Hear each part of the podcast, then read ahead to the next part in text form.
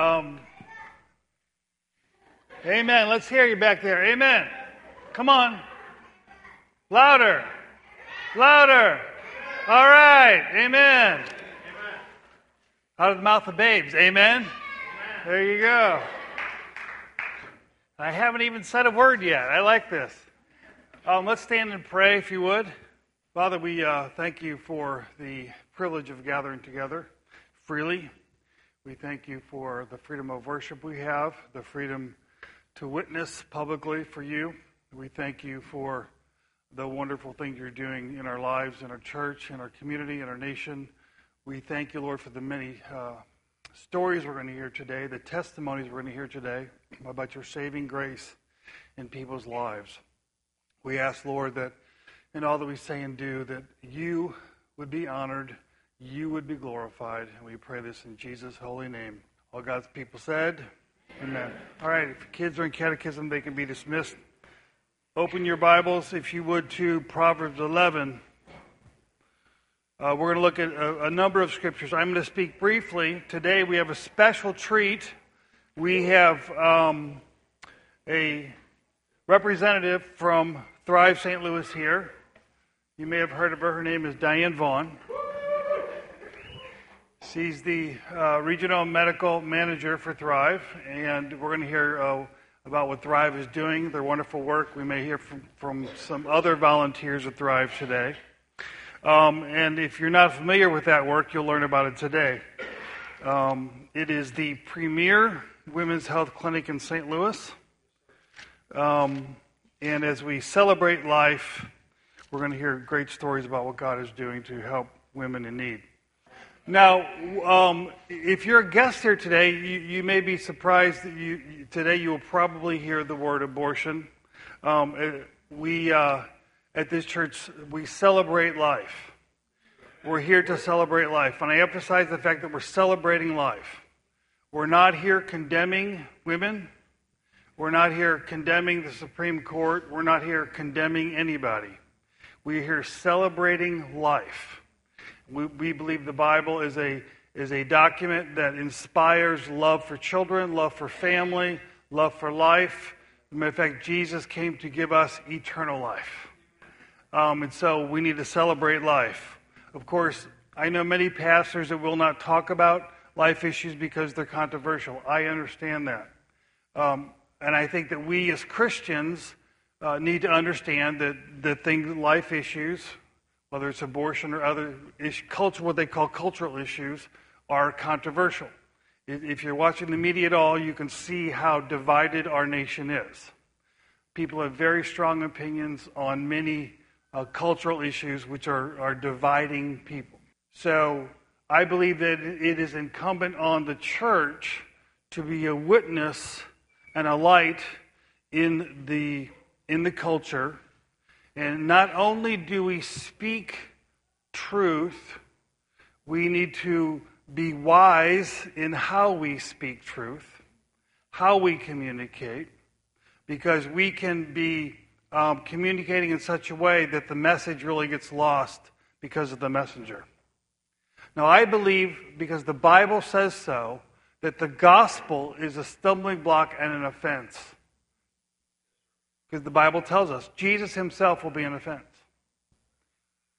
I don't have a problem with Jesus being an offense. The problem is when we become the offense. Okay?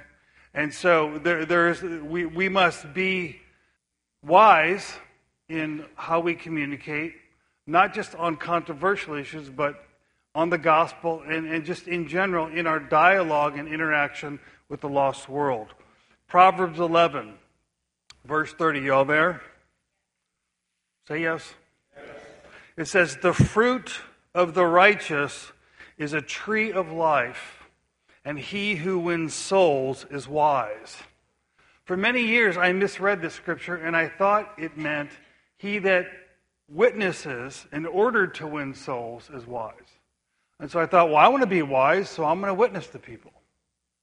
Well, I think that's a wise thing to do. I think it's wise to witness to people, don't you? But that's not what the text is saying. It's not saying if you try to win people, you're wise, or if you witness, you're wise. But if you win souls, you are wise. In other words, it takes wisdom to win somebody to Christ, to win somebody to your position. And, and it, it, it takes um, discernment and wisdom and knowledge to do this. It's not an easy thing to talk to people um, about the gospel, to talk to people about life issues, especially in the, in the current cultural environment. So it takes wisdom. What did Jesus say to the 12 before he sent them out the first time? He says, he says I send you forth like I'm sending you into basically a, a pack of wolves. He says, Be wise as serpents, but harmless as doves. Wise in your attempt to win souls, and harmless as doves.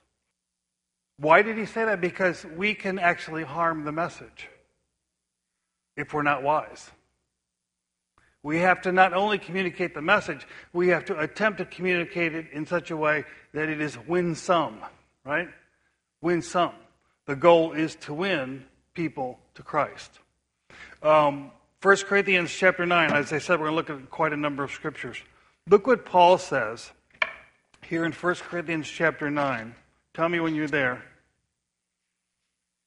You there?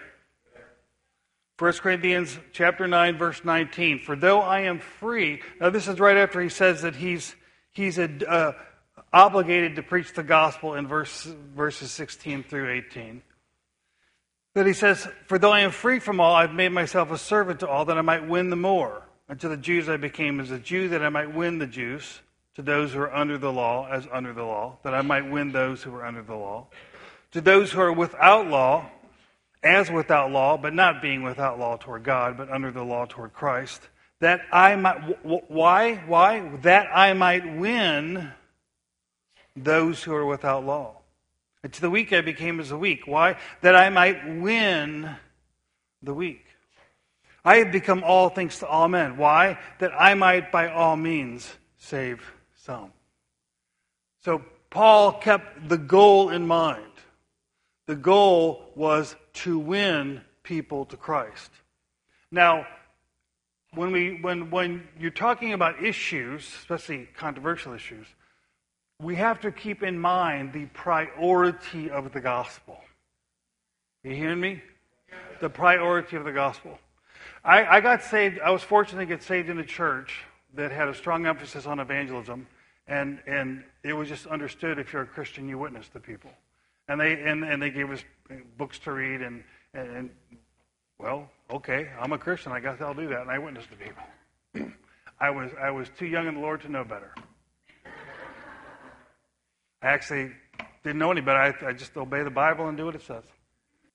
And they had a strong emphasis on winning, winning people to the Lord. And my, my old pastor used to say this constantly. He said, You can win an argument and lose a soul. You can win an argument and lose a soul. And I've seen this I mean, it's just a common, it's human nature. So what happens is you get into a discussion with someone, whether it's about a controversial like abortion or even just the gospel itself, and the next thing you know, instead of trying to win the person, you're arguing with the person. You're, you're, uh, you can end up even offending the person and insulting the person that you're supposed to be winning. Why? Because it becomes personal and you want to win the argument. Paul is saying, I became this, this, this, this, and this to win the lost. If, it, it, if I lose the argument and win the soul, then I've won. Can I say it again? If I lose the argument and win the soul, I've won. It is better for me to lose an argument and be humiliated and win a soul than that I win and the soul is lost. But that takes wisdom, it takes discernment, it takes discretion, it takes self control. I've been insulted, I've been assaulted for the gospel's sake. I understand the urge to retaliate. I understand the urge to slander, the, the, the urge to, to punch back when punched. I remember I was at WashU witnessing with a friend of mine who uh, is a Jewish believer, and we were wearing shirts called, they said, Goyim for Jesus. Now, if you know your Hebrew, which most of us don't, Goyim is the word for Gentiles.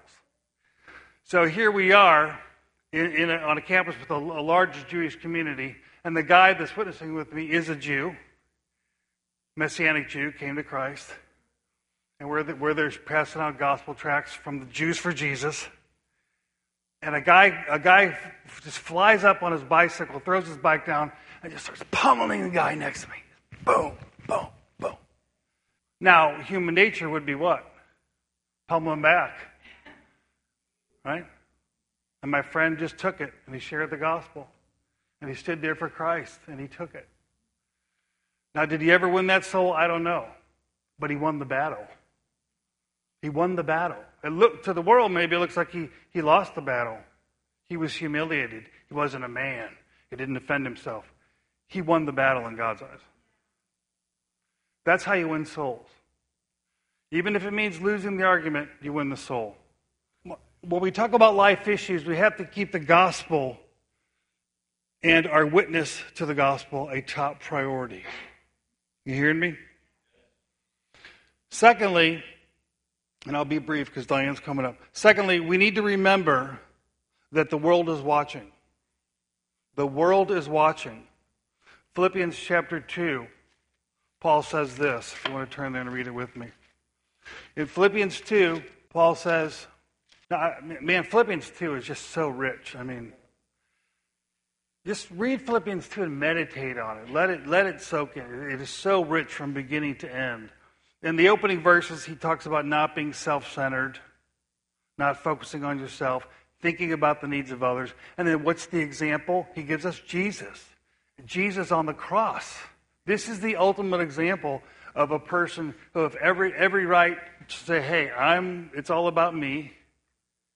And yet he laid all that down, Paul says, and he died a criminal, shame, a, a shameful death, humiliating death. Therefore, because of that, God exalted him. And then he says this, therefore, in verse 12. This is the application.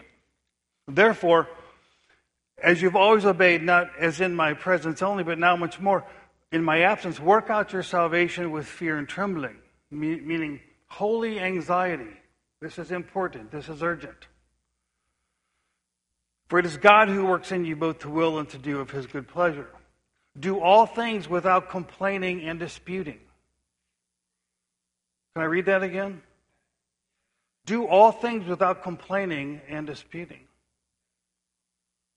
That you may be blameless and harmless children of God without fault in the midst of a crooked and perverse generation, among whom you shine as lights in the world, holding fast the word of life, that I may rejoice in the day of Christ, that I have not run in vain or labored in vain. So, what is Paul saying is uh, the world is watching. Jesus said to, to his followers, You are the light of the world. Are you a Christian? Say yes.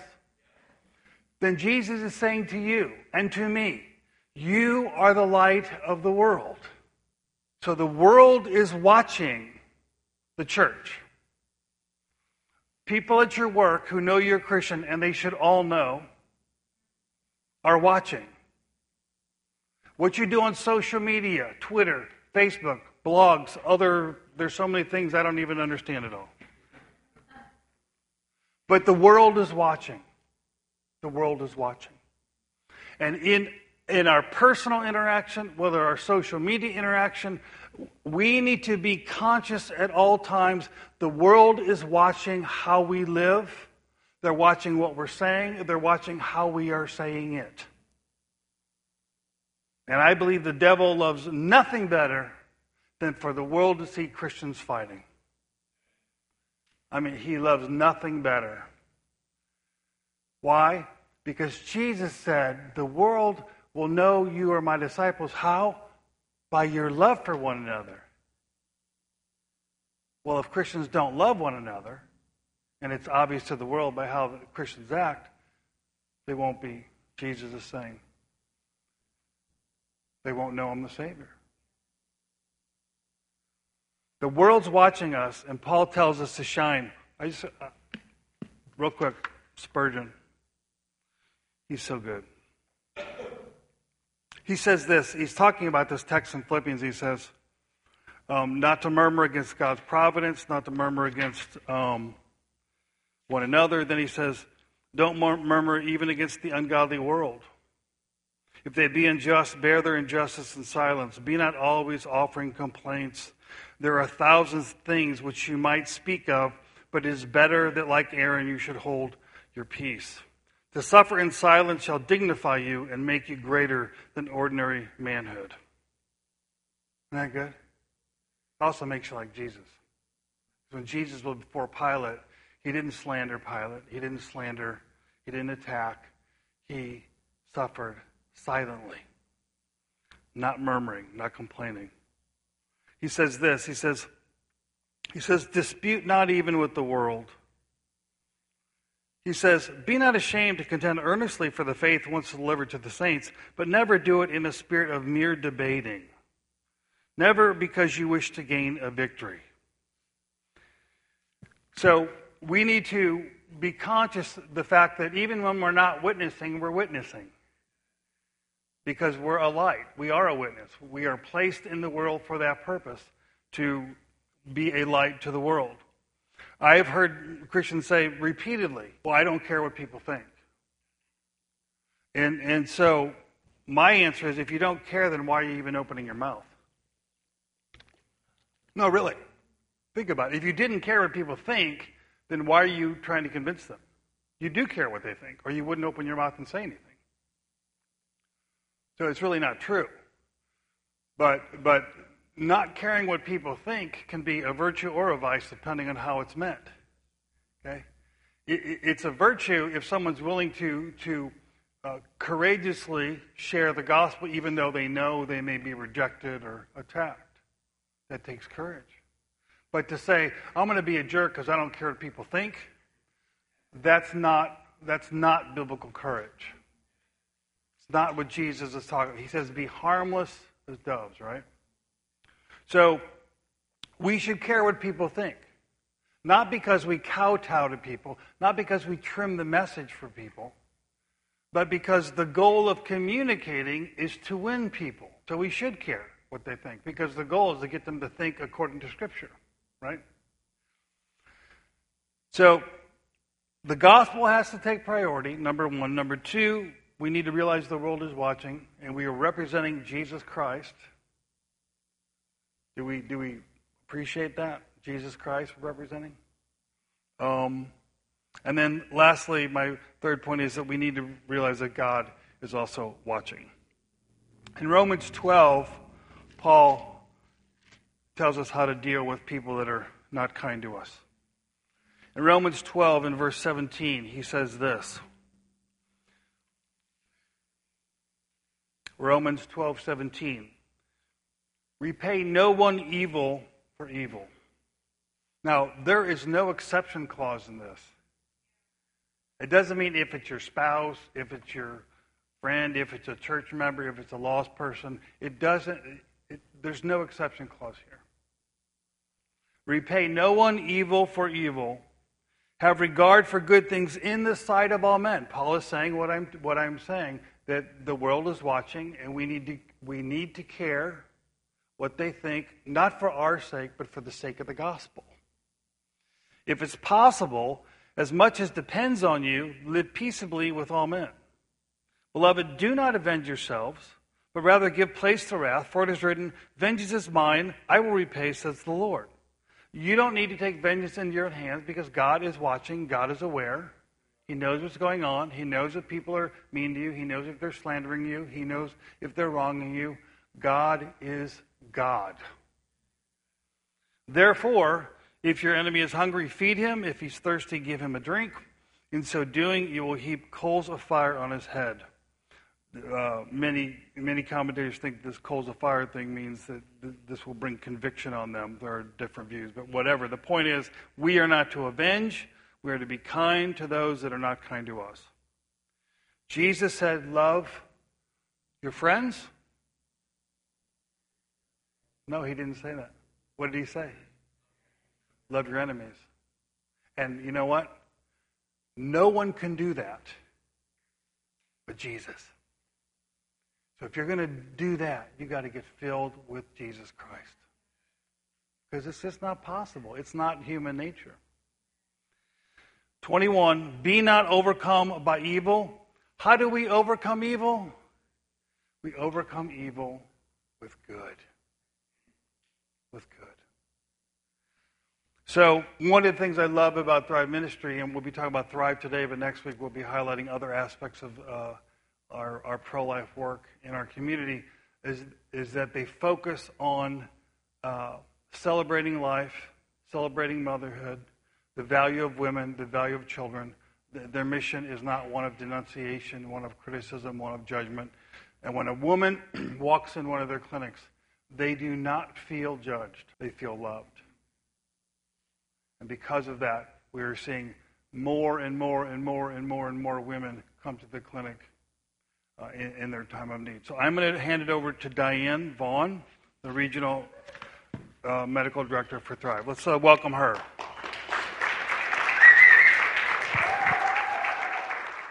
Check. Can you hear me? Okay, I got a fancy lapel on. So, good morning. Um, thank you so much for once again uh, just inviting Thrive to come. And um, David had mentioned that I'm regional manager of Thrive St. Louis, so um, I do come representing this organization, and we're just so grateful that um, this church is very, very supportive. Um, so many of you have supported the ministry in so many ways, um, and we're truly grateful. So thank you. I also wanted to just say thanks to my family because they've been incredibly supportive um, just as God has brought me on this journey and uh, kind of threw me deeper and deeper and deeper into to thrive. So thank you, fam. Your support means so much. Thank you, David. Your support means so much. So, um, and then I have um, some great prayer warriors that I want to thank. Um, my friend Sandy. Thank you so much for praying. She she uh, faithfully prays for me um, on, a, on a very regular basis and probably on a daily basis, basis uh, Monday through Friday. Um, and I'm just so grateful. Um, I know I have that back, uh, prayer back up, and it's very much needed. so today we wanted to have Bell come, one of our, our newest uh, mobile medical centers. And the reason why we need lots of prayer is because there's lots of spiritual warfare that occurs with this organization. Um, and uh, so David and I went last night to go pick up Bell. We name our mobile units, it's just easier that way. You'll see a picture of Bell in, in a few minutes or in a little bit. But um, so it's a brand new Mercedes Sprinter, awesome vehicle. It would not start. we tried to jump it, would not start. So, um, but, you know, I, I, just, now I just kind of laugh at this because I, I know what's going on. And I, and I can't let it, you know, throw me into a, a frenzy or, or be anxious about it. It is what it is. For whatever reason, God did not want Bell here today. So Bell's not here, but maybe one day we'll bring Bell. Um, but, anyways, um, if, if there's a couple things that you all can do as a church, um, and I know that so many of you do pray regularly, just continue to keep up those, uh, those prayers, especially prayers for protection. Um, so um, I also do have um, Kathy Grunder. Um, she's one of our volunteers, and she's, she's going to be sharing a little bit too. But um, I, I, wanted to remind everybody so today it's been, uh, today, this very day, January 22nd, is the 44th anniversary of a very grim day. Um, the day that Roe v. Wade passed, the day that legalized abortion um, in, in our country. So, 44 years ago. Since then, it's been estimated that there's been up to about 58 million abortions that have taken place in the United States. And really, about every year, there's estimated to be about a million um, abortions that uh, are performed. But even though today is the anniversary of a very grim and dismal day, it's also an anniversary that we get to really highlight the fact that life is precious. We get to celebrate the sanctity and the dignity of a human life. And I think it's a day that, that we should really, really, really, really let it sink in deep. That human beings are made and created in the image of God. And we bear an intrinsic value and worth that surpasses all other create, creatures. And, and so, um, really dwelling on that and being mindful of that and celebrating that on this grim anniversary is, is something that I um, really want to do more of. And, and so, Thrive, while, we're, while we'll be talking a little bit about Thrive, um, I, to me, it's, it's more important that, that we celebrate the dignity and sanctity of a human life. And, and what David had shared, um, when we're able to see other people in that light, when we're able to see that that is how Christ sees us, you know, our, our interaction with one another, it changes. It's different. And so this is, this is um, you know, such a vital and important um, truth that we let the Holy Spirit really break open in us, if you will. I, I, I have a hero. Her name is uh, Gianna Jessen, and, and maybe some of you have heard her, but she's an abortion survivor. And, and I love how she communicates the dignity and sanctity of human life. And so we're going to actually watch a video clip. It's about six minutes. Um, in this video clip, she is addressing, she's in a government building, she's in um, Victoria, Canada, and she's addressing a, a group of, of people. There's a variety uh, of different um, people of, of, all walks of life and stations in life um, with various titles and government titles and things like that. But, but she uh, shares her story, and, and it's pretty um, powerful. So we're going to take a moment and watch that. I'm adopted, and my biological mother was 17, and so was my biological father. She was seven and a half months pregnant when she decided to go to Planned Parenthood, which is the largest abortion provider in the world, and they counseled her to have a late term saline abortion, which is a saline salt solution that is injected into the mother's womb. The baby gulps that solution, it burns the baby inside and out, and then she is to deliver a dead baby within 24 hours. And to everyone's great shock and surprise, uh, I didn't arrive dead but alive on April the 6th, 1977, in a Los Angeles County abortion clinic.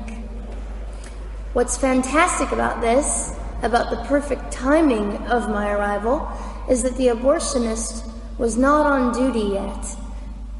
So he wasn't even given the opportunity to continue on with his plan for my life, which was death. And I know that I am in a government building, and a beautiful one it is, and I love your country as well as my own. But I know in the age that we live in, it is not at all politically correct to say the name of Jesus Christ in places like this. To, to bring him into these sorts of meetings because his name can make people so terribly uncomfortable. But I didn't survive so I could make everyone comfortable. I survived so I could stir things up a bit. And I have a great time in doing it.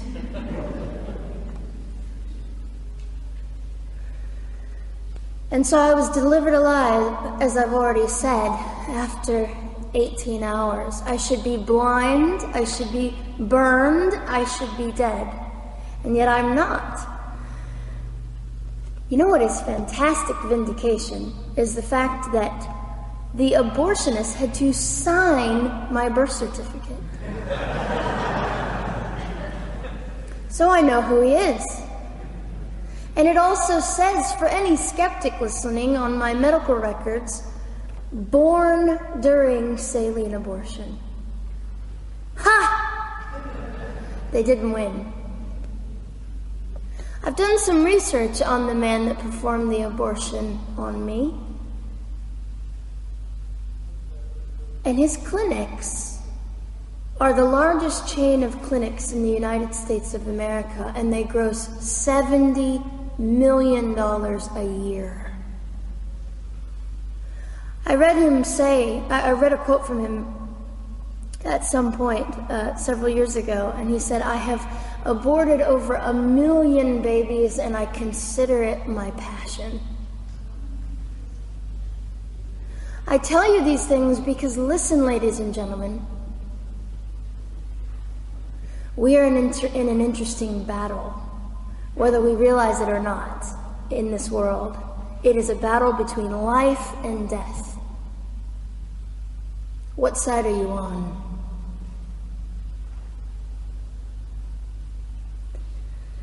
So a nurse called an ambulance and had me transferred to a hospital, which is absolutely miraculous. Generally, the practice at the time and up until 2002 was, in, in my country, was to end the life of an abortion survivor by strangulation, suffocation, leaving the baby there to die, or throwing the baby away.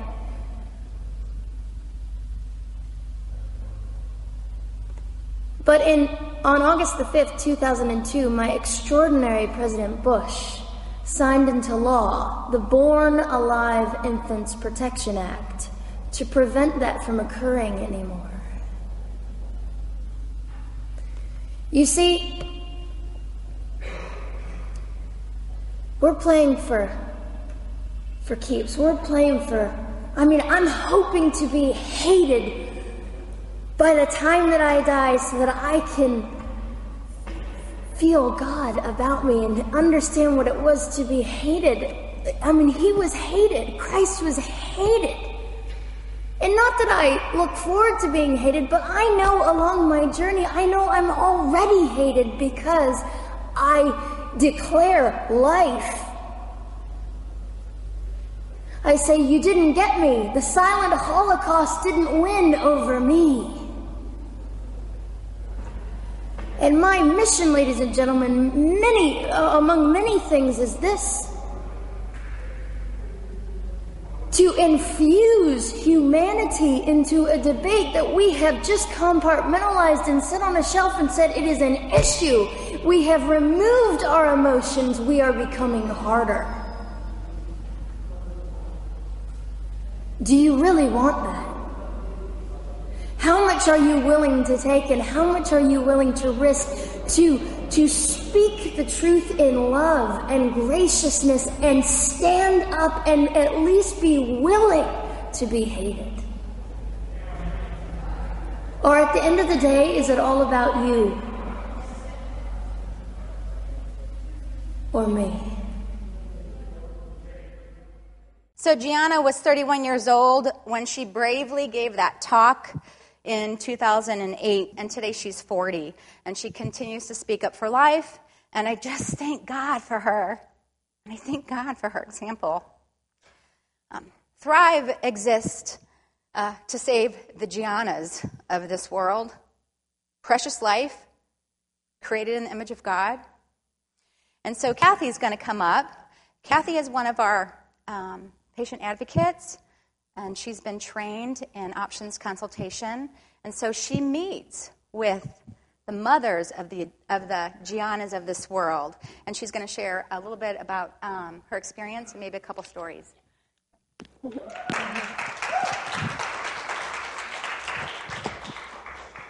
Okay, so I'm like super nervous. so, um, okay, so years ago, um, Bridget Van Means spoke here. Do you remember how long ago that was? Probably three years ago, maybe. I think it was longer than that. Maybe. Oh, okay. No, it was. I don't it know. was. Um, so way back then, she spoke, and I remember I was sitting right over there, and I was like, I think I need to do something. Like I can't just sit here knowing that these babies' lives are being taken every single day. And um, I, uh, I was like super moved, and I super knew God wanted me to do something. Mm-hmm. But you know what happens whenever you don't act on something that God wants you to do? You just eventually let it go. And you just you think, "Oh, that wasn't for me. That's God wasn't really talking to me. I made it up in my head." So a year went by, and the next year Diane spoke. And I was like, "Oh my gosh, a whole year went by. I did nothing. I didn't seek to do anything for this organization that I feel like I should do something at. So this time I went up to Diane and I was like, okay, I think I want to work at Thrive. And she's like, oh, yay, you know, in the Diane way. And, um, and so um, she actually got me the application and I filled it out. And I kept looking at this application and I was like, I am so not qualified. How am I supposed to go in there and help women because I'm not qualified. And um, I again took it and let it lay there. And a month later, maybe two months later, I threw it in the trash. Because Satan got in my head and said, You have no place there. You can't, you know, you already know you can't do things. Um, so I threw it away. Um, so then the next year came and went, and then um, I guess it was, well, three years ago now. Uh, my daughter signed up for some classes at Potter's Clay, which is about five minutes from uh, the Mid Rivers place, um, Mid Rivers Thrive. And um, every week I'd drop her off, and I'd leave and I'd go shopping. I was like, I have two hours to do whatever I want. And um, I would drive down Mid Rivers and drive past Thrive, and I'd be like, hey, Diane. And I'd continue to go. so um, one day I was driving by, waving to Diane, and God was like, what are you doing? Week after week, you're going, you're like spending money. Like, why? You don't need anything you're purchasing. Sure, it was Goodwill. I was doing well. You know. and I called Diane and I was like, I really want to come to Thrive. Is there any trash to be taken out or can I clean? And she texted back and she said, No, those things are taken care of, but please come in and find out what you can do here. So I did. And that was three years ago.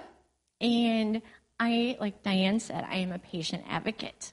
And that means I get to meet with girls that come in and they are possibly pregnant and they didn't want to be, or they think they're pregnant and they're really excited.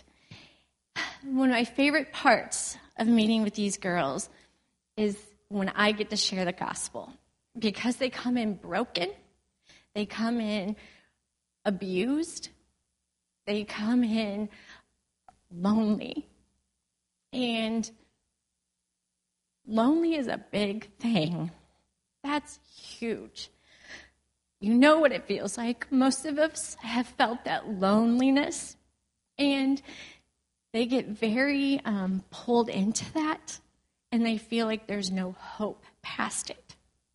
So when I get to share the gospel and show them that even in the situation that they are right that very moment, when they got pregnant, maybe for the third time and they're not married, and they know they know that maybe what they're doing is wrong, even in that very second, God loves them. Because what did he do for us? He died for us when we were still sinners. Mm-hmm. He loves them. Mm-hmm.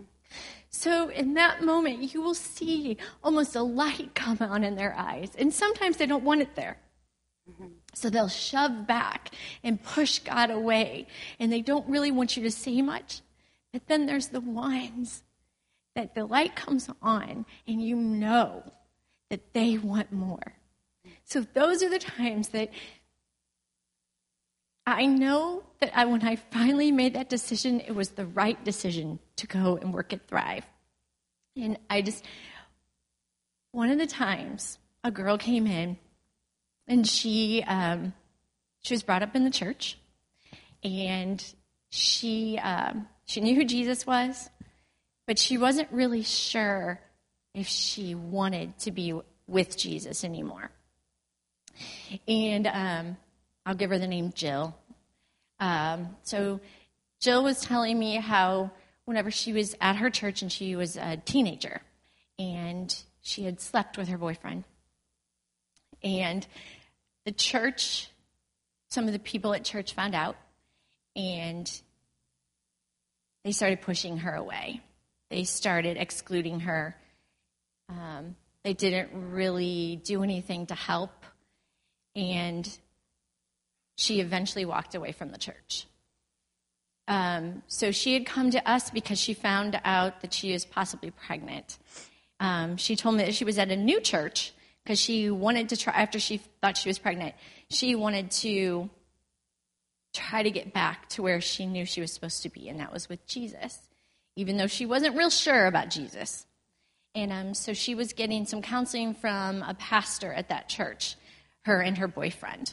Um, and then she found out she was possibly pregnant. She told me that she was really fearful to tell her pastor because she knew what had happened at the other church. And um, we sat and I just, uh, the gospel part came. I got to talk to her and tell her that it didn't really matter what people thought. I think we get so caught up in that. It mattered what Jesus thought. And Jesus did love her. And Jesus does want her in her, fam- in her family. And um, I offered her a Bible, and hallelujah, we get to offer mm-hmm. Bibles. Yay. And um, she took that Bible and she held it so close. Mm. And um, she's like, I haven't had one of these in a while. Mm. And um, I talked to her about reading through John and um, showed her some scriptures to cling to and hold on to. And then I got to pray for her. And what a blessing that I work in an organization that hands these women hope to the Word of God. And then I can close with them talking to our Heavenly Father and letting them know that no matter what they're going through at that moment, that God loves them, and that's not going to change. So I, um, during that time, her her nurse was doing her pregnancy test, and so I, after I talked to them about Jesus, I go and send in the nurse. Well, I went out and asked her, you know, did it come back positive? And it was not positive. It came back negative. So um, the nurse met with her, and then I went back in later, and I was like, "How are you feeling? You know, what what are your thoughts?" And she's like, "Well, relief." And um, she's like, "But you know what? I think God really brought me here for hope." She said, "I wasn't sure that I was pregnant, but I don't think it mattered because I needed hope in my life, and this is where I found it today. So it's things like that. Thrive isn't just about pregnancy tests and STIs testing and treatments. It's about giving these women hope because they come in and when they walk through the door, they're just like you and me. They're, they're no different. They're a person that needs love. They're a person that needs hope. They're a person that needs to know that the rest of their life isn't ruined. And that's what we do. We give them that. Mm-hmm. So um, I just encourage you guys four hours a week. Wait, four hours a week is all you need. And then you can come and you can help give these girls that same thing that God gave you. And that's hope and love in your circumstance.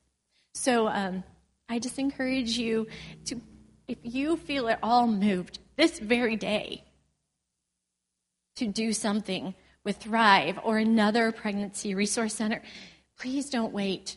Don't go and throw away um, you know, the thing that you fill out, just go and do it. Because those girls need you.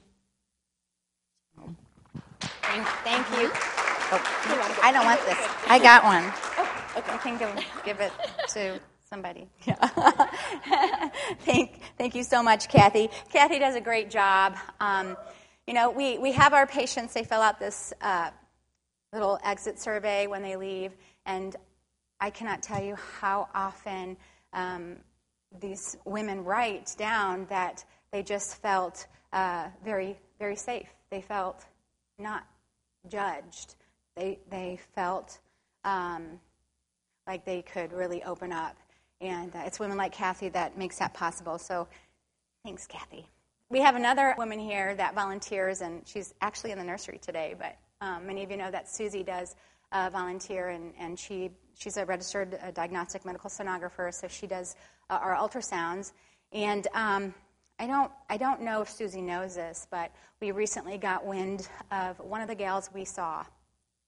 Um, we just found out that she was murdered, um, and she was 20 years old, and uh, her little baby was um, a little over two now, um, but he was also a victim of uh, that um, situation and remains in a hospital out of state somewhere. But um, the, the, the one thing is that we do get that opportunity to share the gospel with these women. And um, we, so many of these women, their lives are, are, they're not so pretty and clean like us church folk. I mean, our lives are really messy too, but stories that we could share, they're really messy. They're like my messy life before Jesus. And, um, and, and we don't know when they leave our center, we don't know if we'll ever see them again. We don't know what tomorrow will bring them. Well, for this 20 year old, she, uh, she was murdered. But yet, at Thrive, she was able to come, and, and we know she heard the gospel of Jesus Christ. So, so praise God for that. Um, James 4 uh, 14 talks about how our life is, is a vapor. So, to be able to really um, bring the gospel message into what we do in you know trying to help that woman, woman with her unplanned pregnancy that's uh, i would not be at thrive if they put the gospel over here there's um, so so i'm just so appreciative uh, that they do that um, you can go ahead and bring up that powerpoint I do have a few slides to show you. I know a lot of you know what we do, and I'm not going to go over every, everything that we do, but I wanted to highlight a few things about what we do that, that wow, I, I could probably have you here all day and just tell you so much. But um, I wanted to highlight a few things. And God is just expanding Thrive and growing Thrive in incredible ways. And um, you can move on to the, the next one. Um, here's a, here's a, a, quote from a patient. Um, she said, My visit at Thrive was extremely helpful, and the, the women I met with were caring and non judgmental. They left me with a lot of information to help me with my decision. So that was a, a, a former Thrive patient. You can go to the next one. Um, some of our recent activities, um, as we're growing and, and, as we're expanding, and this past week, it's just been a, a really, really wild week. And uh, also just this weekend. Wow. But um, Wednesday, we were approached by some of our pro life lobbyists uh, for some of us to go and testify at hearings in Jeff City and at hearings here in St. Louis. So, my president, Bridget Van Means, um, who I can't say enough about, she's an extraordinary woman. And uh, um, I, I am so grateful that God has put her in my life. I've learned so much from her. She's one of the bravest women I've ever met. Um, and she loves Jesus so much. Um, but so she was called to go to the city hall in St. Louis. So uh, just very, very quickly, the city of St. Louis is now trying to um, uh, bring about a bill that would actually force pregnancy centers to have to refer women to abortions, to have to refer women for contraception that may include uh, an abortifacient. And so they're also that that particular bill is also uh, would also um, arrange these zoning um, areas uh, that would affect uh, like people who, who work on the sidewalk, uh, as, as in Coalition for Life and the work that Ben Grunder does. Um, and also could affect where one of our mobile units is strategically situated right across the street from Planned Parenthood. Why do we do that? So that women have an option, they have an alternative. They can make a choice to come to our center for free services and not go into Planned Parenthood. Um, but uh, so, so Bridget testified at that city hearing, and then me and another nurse, uh, Carolyn, we went to Jeff City Wednesday morning to um, testify in support of a bill that would bring um, just the, the, the, full protection to pregnancy centers. And uh, I was, this is the second time that I was asked to, to do this. And so um, it's very daunting. and um, I wouldn't put it on your bucket list. it wasn't on mine, but, but I, this is the second opportunity I had. So um, you, you go before, I went before the Senate committee, and I had to testify why this group of senators should support this particular bill. The way it, it works is, is the people who are for the bill go first and testify, and then after come the people who oppose it, and then they go up and then they testify. I was not ready for something. I was not ready for the degree of opposition that would come specifically towards Thrive. So they had representation from NARAL, from the ACLU, and from some advocacy group for Planned Parenthood. And every one of them, you know, said um, just these, these false things about Thrive, mentioned Thrive by name. Uh, the best thing about that morning, well, when I got testifying, then they have the opportunity to ask you questions. And of course, questions came my way. And there was a couple liberal senators, and one of the liberal senators just uh, wow, she just gave me a tongue lashing. And when she was done, I just said, Thank you for your comments. That was that was Jesus. okay, um, not in my human nature to say something like that, but um, but so so one of um, the representatives in opposition, the the one from NARAL, um, I just have to share this story because it was my highlight. But um, she says, We've done our homework. We've went into these clinics. We have sent people in to Thrive. And Thrive is a fake clinic. They don't use real medical people. They give out medical misinformation. They mislead women and lie after lie after lie after lie. And I, I, I couldn't rebuttal. I couldn't retort. I, I had my turn because, you know, once you get up there, you're done. So, um, wow, me and, me and Carolyn, my, my co nurse, were just, wow, we just wanted to say, pick me! But, um, but, anyways, and then she holds up this information that we give, we offer to the women who come to Thrive. We, we don't get duct tape and, and, and tape it on them and force them to take it. We, we ask them if they want to take the literature, you know, after we explain what it is. And it's, it's their choice if they want to take it or not. And so um, she holds up this information. She says, and, and this is the misinformation that Thrive gives out. And then she picks up one of our Bibles that we give out. And she, in, in, this, in this Senate room, in the capital of Jeff City, before this committee of senators, she holds up a Bible and she says, and Thrive gives away the Bible. and, and, and, I was just like, yes, we do. You know? Um, and, and so then the one liberal senator that reamed me, she's like, yes, I, I want that information. And I'm just praying, yes take the Bible, read the Bible, get saved by the Bible.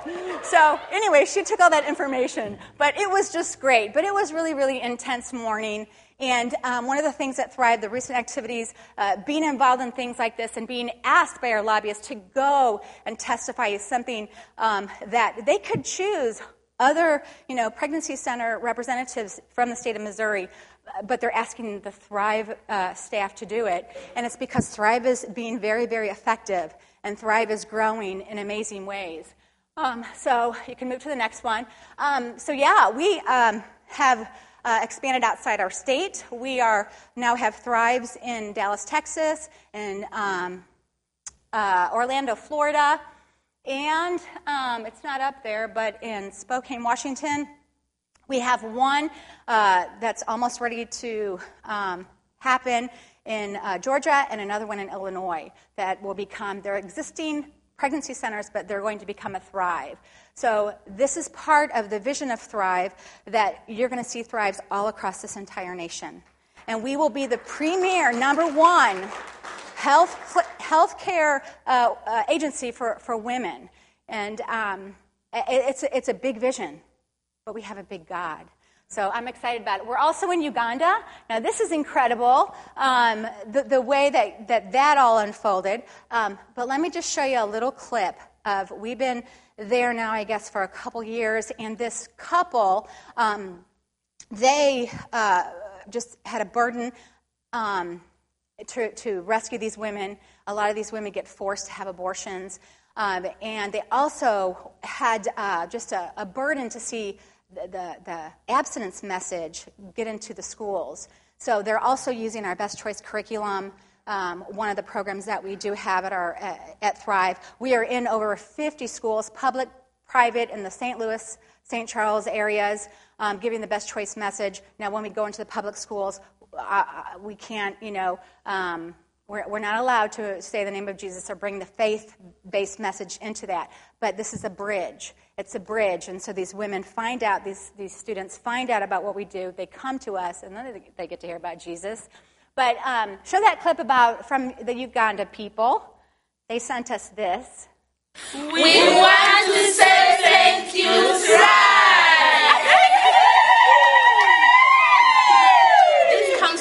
bottom of our hearts to just say thank you so much to the family of Thrive in the USA, St. Louis Thrive. You have been there with us from the beginning, yes. from that time that we needed to go out in the communities, yeah. in the schools. Every year, we have taken the Best Choices program yeah. to more than 10,000 young people across schools and communities in our country. And because of your support, we have been able to support more than 10 mothers this year that have given birth. They have chosen life for their babies and they have have given birth. We now have an emergency shelter where we are caring for six girls at every, any one time. We have three babies on the way coming anytime. We have been bold enough to face abortion clinics. And here we stand to celebrate with you. As you celebrate today, as you have a great time at the dinner, want to say thank you so much for touching the nations. Thank you so much for touching Uganda from the board of directors and the staff team. And on behalf of all the girls that are represented here today, we want to say Thank you, Thrive! God bless you. That's so great. So great. Love it. Love it. Um, you can go to the next slide, Mike. The other highlight I, I, wanted to mention is our mobile unit. So our mobile fleet is expanding as well. So now we have uh, four uh, mobile medical centers. And our newest one, so we name them. We have Kent and Sue. Kent is the one. So if you want to pray about, pray for these mobile units by name, Kent, Sue, Jake, and Bell. Kent is the one that's parked outside of Planned Parenthood. Sue uh, goes into some other different um, areas in the city of St. Louis. And then you can go to the next. Uh, Bella's not here. Um, but Bella's the cool pink one. Jake, um, both these two are designated to college campuses. Um, I do have another story to share. Um, when I took Jake, we get, a reg- we get to regularly go to some colleges. So one of the colleges we started to go to this past year was Maryville um, University. I had, um, I'm going to call this, this girl Penny. Okay, that's not her real name. Penny came in to Jake, um, and she was from Norway. She had been in the States about a year. She uh, wanted to get STD testing. Um, and so that's another thing that Thrive does. Uh, and so she was actually found positive for a disease called chlamydia. And um, so she came back for treatment the next week. That week, when she came in for treatment, um, I got to just go over with her some great information about abstinence. Um, she took her medication. She went to class. I said, if you start feeling sick, just come back and see us. Huh, she started feeling really sick. Sometimes medication will do that. It's a pretty hefty dose of antibiotic. So she came back into the van. You know, it's all set up. We have an exam table in there and everything. She laid down on it. She's feeling very nauseous. feeling like she's going to throw up. I'm holding this bucket up to her. She's crying. And the Lord just opened up this beautiful opportunity for me to share my testimony with her. She had lost her mom when she was young. She told me she had always been alone and always did everything alone. She told me she was an atheist. She told me practically everybody in Norway are atheists, but yet I got to share the gospel with her. And then she let me pray with her. So, what's cool about our mobile fleet and getting on these college campuses is that we're not just impacting students that might be local in the area, these students are from different countries. So, this is so exciting to us. Um, and then these are some of the colleges we've been to or we're going to. Um, and then next slide. I just wanted to quick run through some stats. This is uh, just our last fiscal year. Um, I guess I want to highlight um, the children who were rescued, the number of children rescued from abortion, um, 1,652. Now, in the state of Missouri, yeah, in the state of Missouri, there's approximately maybe about 5,500 abortions that take place at Planned Parenthood, the only abortion provider in our state. About 5,500. Okay, so we got 1,652. And guess what? My boss, Bridget, oh, that's, that's not, no. She wants the 5,500. so that's what she drills uh, uh, her staff on, on we are getting them. We're, we're going to get them. So, um, and then um, look at all the Bibles we gave out. Over a thousand Bibles we gave, gave out. Women who came to Christ, 63. We're hoping that really, really goes up this year um, because we, uh, although the gospel message does, it never changes. It's the same yesterday, today, and tomorrow. It's the power of God unto salvation. But yet, um, the way we could perhaps package it or, or share it uh, can be a little bit, um, we can do things about that. It's not in our power to save that girl, but we just actually um, uh, redid how we're going to present the gospel. And we really, really believe, same message, but a little bit more rele- relevant for where they're at. We really, really believe it's, it's going to make a difference. And we're going to be able to seal the deal and be uh, winners, soul winners, like David was talking about. Um, and then um, we do have a, a, volunteer training coming up. It's next Saturday, but I, I, if you would be interested in going to that, I could get you in and you can just see me. And there's little cards on the back table. On the back table. Now, one of the things that we want to encourage Thrive, our, our church to do uh, this this year, we always try to do something practical. This year, on the back table and taped to that window, there are baby gift bags. So um, take a gift bag if you would, and then you can fill it up with baby items. Um, Kathy has done a lot of work in our resource shop. People bring in bags of their leftovers. They're stained, they're not you know, in the best shape, but we, we want to be able to, to you know, put in these gift bags some new things, new clothes, new, new baby items. Um, stay away from toys, though. Um, so if you could do that, we'll, collect them um, two weeks from today, and then we'll bring them back to Thrive to the St. Charles uh, Center and put them in the resource shop. So um, would appreciate if you would do that. And if all the bags go, then you can just get your own bag. I guess I just, in closing, I want to say this. Um, I started volunteering for Thrive in 2009. I was hired part time in 2012. And then um, when I went full time, and I accepted the position of regional manager, and that was about in 2014, knowing full well that God set my feet knee deep in these tumultuous waters. I, I want you to know that I had no idea how deep they would get. Um, so I can honestly tell you that I am beautifully in over my head. But I can also honestly tell you that God is a big God. And if we think, if we think that He is not big enough to end abortion in our state and in our country, then shame on us. We cannot put God in a box. Okay? So I, I, um, I am so honored and I am so privileged to be in over my head, to, to be put in situations that have been very uncomfortable for the glory of God. So, appreciate your prayers, appreciate your support for Thrive. Um, Hannah, I asked Hannah to sing this song um, just because I, I think that um, I know a lot of you are involved. You're right where God has called you to be, and that's where all of us should be because we all have callings and giftings. And, um, and as we're in those places, we all should feel beautifully in over our head.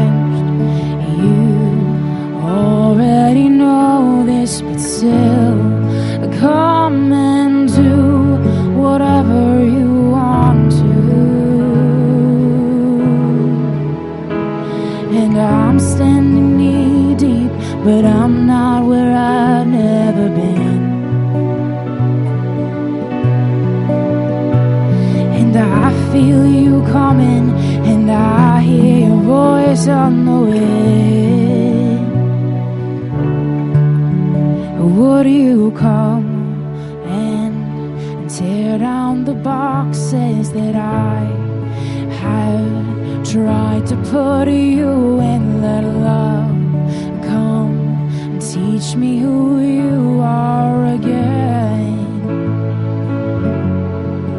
And what do you take me back to the place where my heart was? only about you and all I wanted was just to be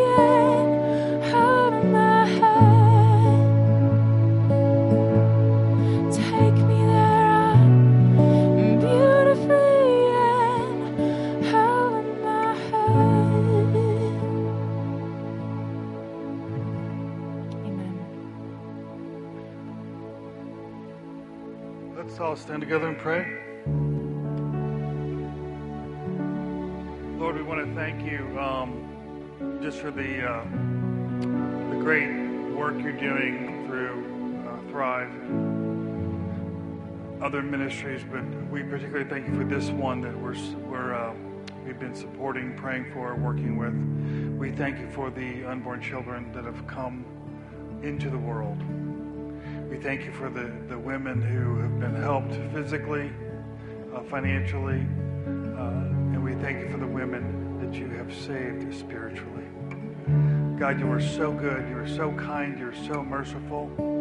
Lord, um, make us agents of your compassion and mercy.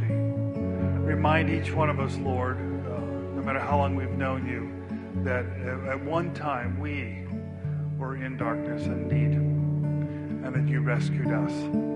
So I pray that you would uh, use each one of us to be uh, witnesses for you and to be your hands, your feet, your mouth, minister your love, your grace, and your gospel to this world. And we ask it in Jesus Christ's name and for his glory. Amen. All right, there's information on the back table about Thrive if you care to look at that.